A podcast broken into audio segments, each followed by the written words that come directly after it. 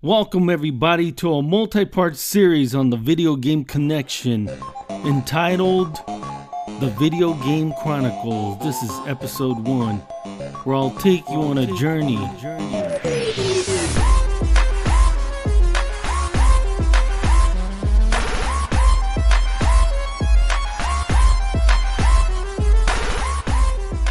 Yes, so sit back, unless you're running or working or swimming and shit. Now that's cool. You must be rich with some cool ass waterproof earbuds. I mean, that's dope as shit. You know what I'm saying? Swimming and listening to podcasts. But if you're at Walmart, stop listening right right now.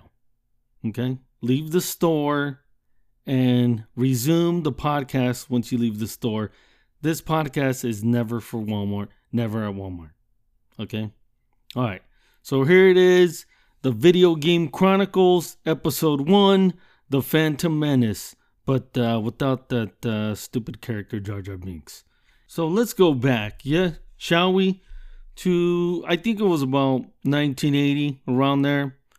And me and my two brothers, well, my two older brothers, would go to the uh, local arcade and they would have to take me because I would be fucking begging and kicking and screaming. So they took me. It wasn't that far from our house. And we went to the arcade. And this was the first time I saw video games. Okay? And what I heard, you know. And at the arcade, it's noisy, man. It's beautiful noise because all I heard was the noises of asteroids, Pac Man, Centipede, Donkey Kong, Frogger, Q*bert, other uh, historic arcade games, you know, just going all at the same time. People putting their quarters up, you know, getting ready for their game. It was usually, I think it was mostly single player games, and you had to wait. And if you had like a fucking master, right, at Donkey Kong, that guy could get through the whole game with one quarter. But that was rare. It was rare to find a guy like that. But you know what? My favorite game that my brothers played and then later I played was a game called Karate Champ. I don't know if you guys uh, know about that game, but to me it was so cool, you know? Uh, full point. Begin. Begin. full point, you know? That was just for for some reason I still love MMA it, it just, uh, you know, I love it. Whether it be Bruce Lee movies at the time, whether it be Jean Claude Van Damme or Karate Champ, I just like that shit. You know what I'm saying? UFC now. And, you know, before arcade games like these, it was about the pinball era and maybe the 60s, maybe even the 50s and the 70s. And people would do that. They would go in, they would play the pinball machines at a local pool hall, whatever, get really good. Those were still there at the arcades. But, and people would play them, they were fun. They had really great pinball machines, you know, up until, I don't know, the 90s, the middle of the 90s. I mean, they had some great pinball games. Uh, uh, the Simpsons was one.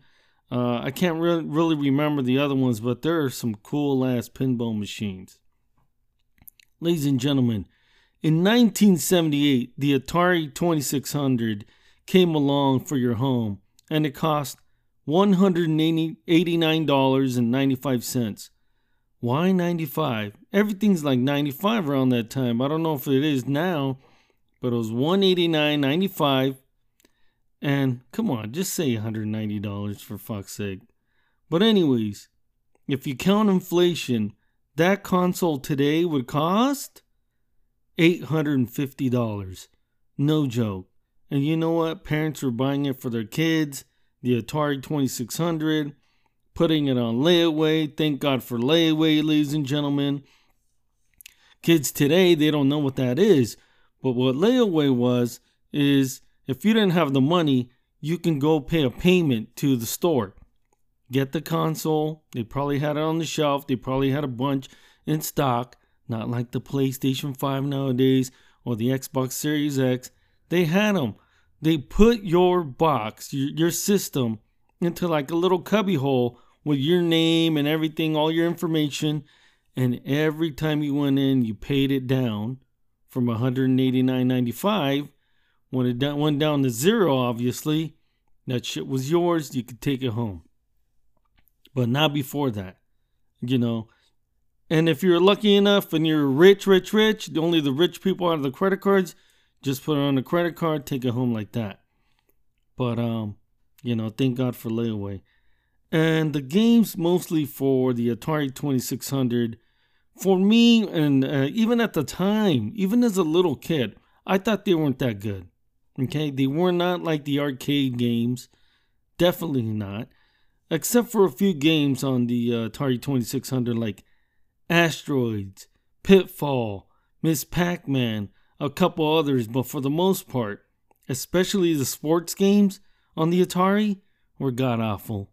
They were god awful. But you know what? Without those sports games being made and developed, there'd be no MLB The Show. There'd be no NBA 2K because you got to build it on a foundation. And those were the foundations for sports games, you know, back then. So I was playing the Atari around 1982, 1983, a little bit of 94, but honestly, at the beginning of 94, we stopped playing altogether. The games weren't that great, like I said, and I thought it was li- like limited. But in 1985, ladies and gentlemen, okay, honestly, that's when the true beginning for home gaming systems began. The Nintendo Entertainment System, the NES. And you know what? Changed the game forever. And what did it come with? Duck Hunt.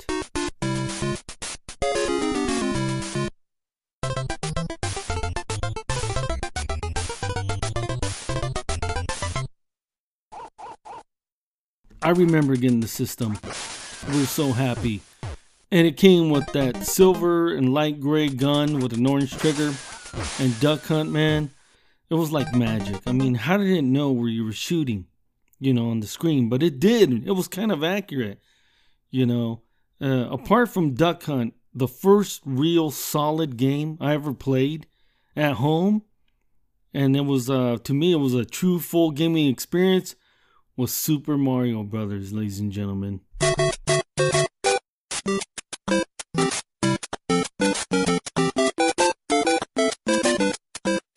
I mean, this game, this game had it all, you know.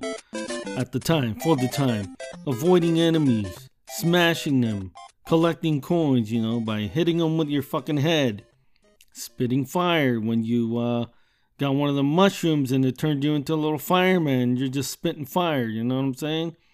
Riding on the clouds, jumping into pipes, and etc. etc. Super Mario Brothers was the beginning of those AAA games, those big, huge games. And it didn't stop there. I mean, I'm going to tell you guys a list of games that I just loved on the Nintendo Entertainment System to death. The Legend of Zelda.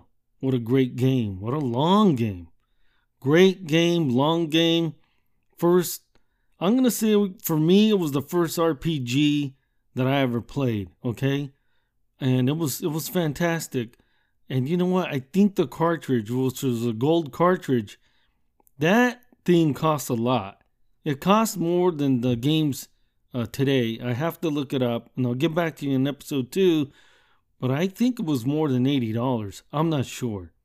So Legend of Zelda, Excitebike, man, I love that game. Very very fun game.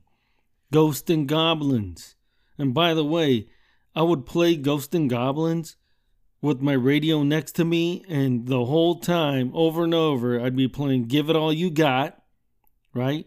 Get, get, get, give it all you got. Get, give it all you got. Get up on this and jam on it. Jam on it. A jam on it. To Ghost and Goblins. So whenever I think of those two songs, I think of Ghost and Goblins. Whenever I think of Ghost and Goblins, I think of those two songs. I put it up on Spotify. It just brings back memories, man and that was a little uh, a bit of a tough game for the Nintendo, you know. Here's another game, Pro Wrestling. Do you guys remember Pro Wrestling? I love wrestling, wrestling in the '80s. Pro Wrestling had like the characters Starman, the Amazon, Giant Panther. I think the Amazon bit you in the head, bro. that was one of his moves. He would jump on you and then he'd bite you in the head. Starman, the Amazon, Giant Panther, and Hayabusa, etc. More characters, man. What a fun game. Tecmo Bowl, okay, with Bo Jackson. I think Joe Montana's in it. Walter Payton. Great, great players. Great, fantastic game. That game right there, whoo, we would have tournaments. We would have so much fun with Tecmo Bowl. I think everybody, every kid played Tecmo Bowl. Every kid has a fun memory of Tecmo Bowl. For me, you know, I wouldn't want to say it out loud, but I love the game DuckTales. You'd go around as uh, Scrooge McDuck. You'd bounce around the pogo stick. Fun game, hard game. These games back in the day were a little bit, little tough. You know what I'm saying? That was a good one. Ducktales. Another game, Contra. Contra was an arcade game, but when it came to Nintendo, I played the hell out of it. You know what I'm saying? You know, my brothers were older than me, like six years and five years. So while they're doing, you know, playing sports with their friends and everything like that, I was playing the Nintendo more than them. And it was just the start of my uh, hardcore video game obsession, to be honest with you. Video games. I'm a gamer for life, man.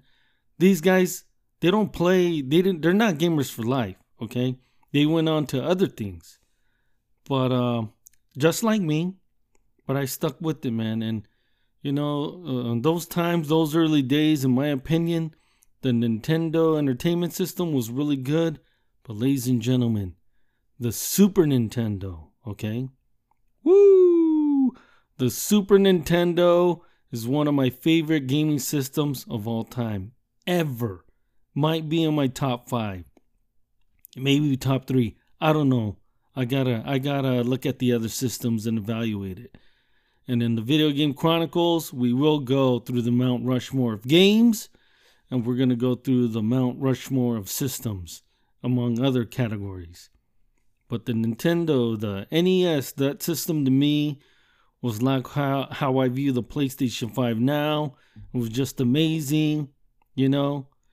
And uh, in episode two, not right now. Sorry, ladies and gentlemen.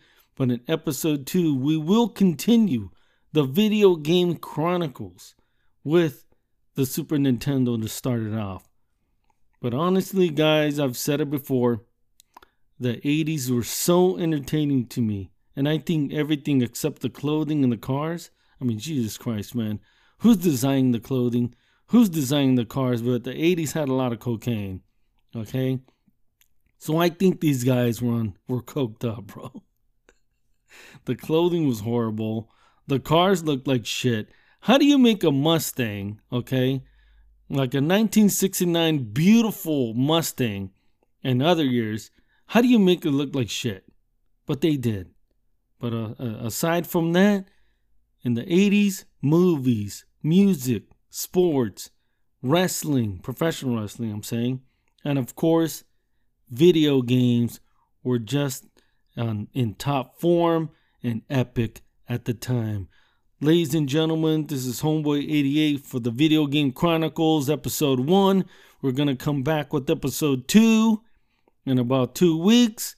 But before that, we're going to have a, you know, with my homeboys, Ivan and Big Tom, we're going to have another episode of the Video Game Connection.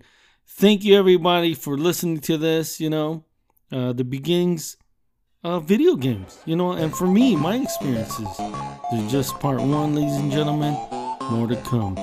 Thank you. Peace out. Peace out.